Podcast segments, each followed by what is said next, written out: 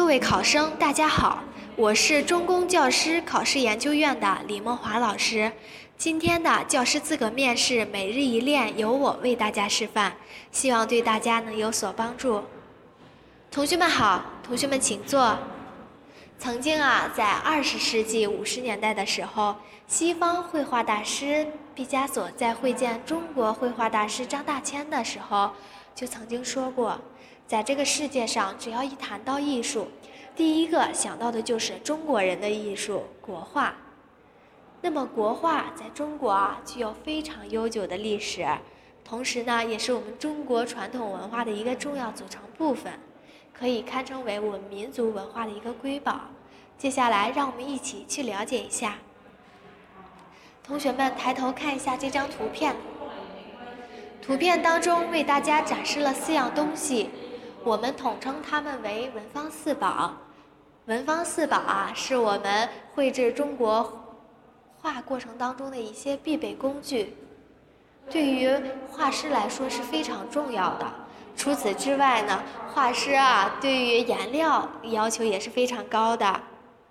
颜料呢，它一般分为两种颜色，一种是矿物色，还有一种是植物色。它呢，都是通过大自然提取出来的。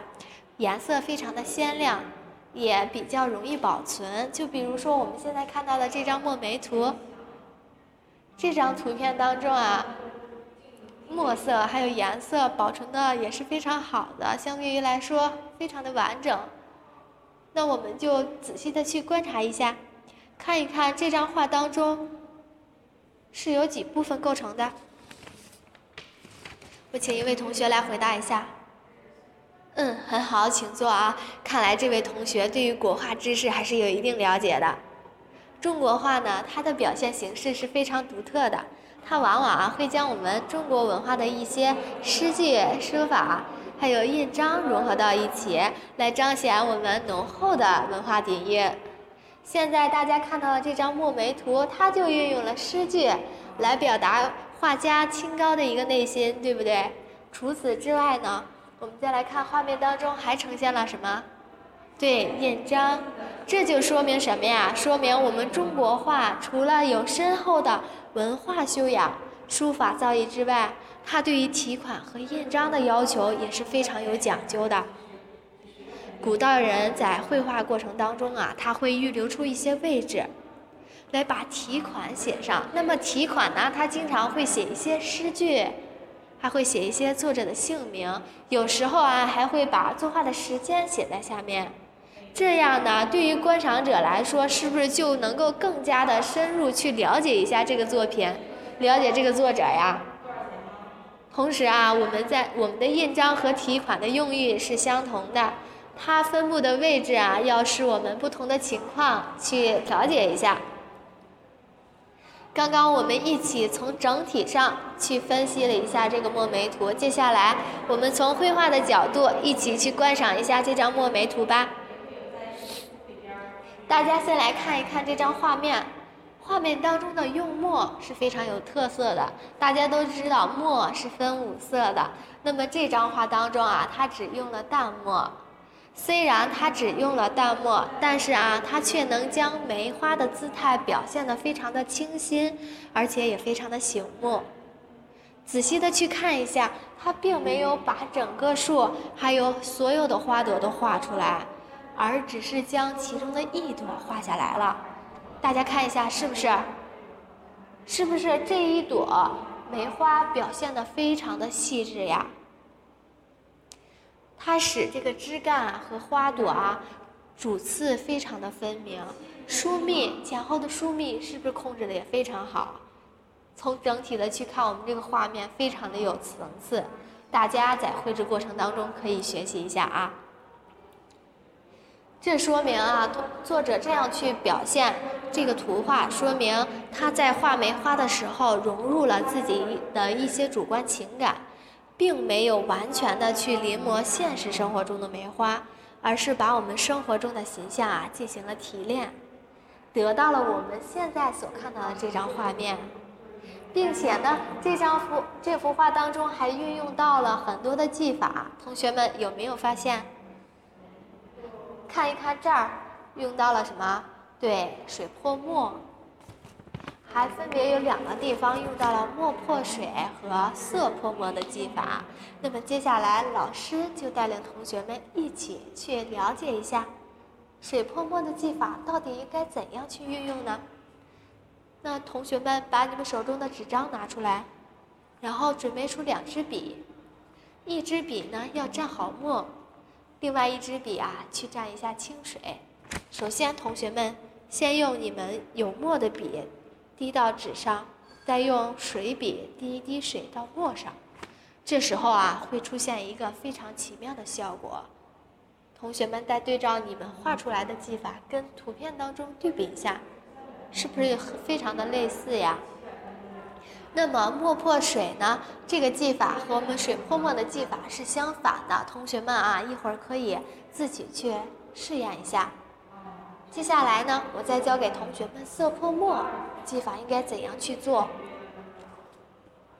同学们还是先要准备出一张纸，也可以在你们刚刚的那张纸上啊继续画。在我们啊，先要掌握好嗯适当的墨色干湿，然后我们再用色笔进行点破。在用这个方法的时候，最好用厚色或者是矿物色。这样啊，能够画面效果会更加好一些。在古代，任伯年非常的喜欢用这个方法去制作，他往往呢会用到嗯绿色的孔雀当中，同时在我们这个墨梅图当中也有体现，同学们去看一看。这些技法使我们的墨色相融合到一起，呈现出了很多奇妙的效果，从而呢使我们中国画能够立足于世界的艺术之林，一直流传到今天，非常的不容易。而且啊，里面有很多的东西值得我们去学习。那么啊，剩下的时间就留给同学们运用我们刚刚学过的技法来对照我们课本画一个梅花。刚刚啊，我看同学们都已经完成了。那么接下来，我请几位同学把你们的作品贴到前面来。好，大家整体的去看一下他们绘制的这些画，从他们的墨色上，还有笔法上去观察一下，是不是每个人表现出来的都不一样呀？那么我请同学们来说一下，你们在绘制过程当中用到了哪些技法？当时是以怎样的一个心情去绘制的呢？嗯，很好啊，请坐。刚刚这位同学为大家讲述的非常仔细，从画面当中呢也能看出这位同学对于这节课的技法掌握也是非常好的，而且墨色的运用非常的到位啊，控制的非常好，而且啊把他自己内心的一个感情也表现出来了。那么，这么丰富多变的墨色还有笔法，让我们的画面效果变得更加的有趣，从而呢，使我们的国画这门艺术流传到了今天。同学们再来看一下这张图片，你们去思考一下，这张图片当中的画家想要表现一个怎样的感情呢？这个问题啊，同学们可以带到课下去思考，下节课我们一起来分享。好，这节课就上到这里，同学们下课。非常感谢各位考生能够认真聆听完我的语言示范。更多的教师资格每日一练，请大家关注中公教师网最新的动态。希望各位同学能够早日成师。我觉得学画中国画最基本的就是用笔和用墨，它在中国造型，嗯，是一个非常重要的部分。也是非常有讲究的，就比如说用笔，用笔呢，它比较讲究，嗯，粗细、顿挫、转折，还有方圆的一些变化，这样来表现物体的质感。而对于用墨来说，主要就是表现的一些技法，就比如说是，呃，皴、擦、点染，然后把它们融合到一起，交互着去用。干湿浓淡也需要配合的非常的融洽，来塑造我们的形体，烘托呀一下，烘托一下气氛。一般来说呢，我们中国画用墨是非常妙的，它呢在于浓墨，然后相互融合。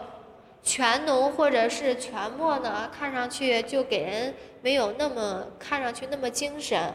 它必须有浓，还得有淡。浓处呢必须精彩，但是一看上去也不呆滞；淡处呢必须看上去比较灵秀。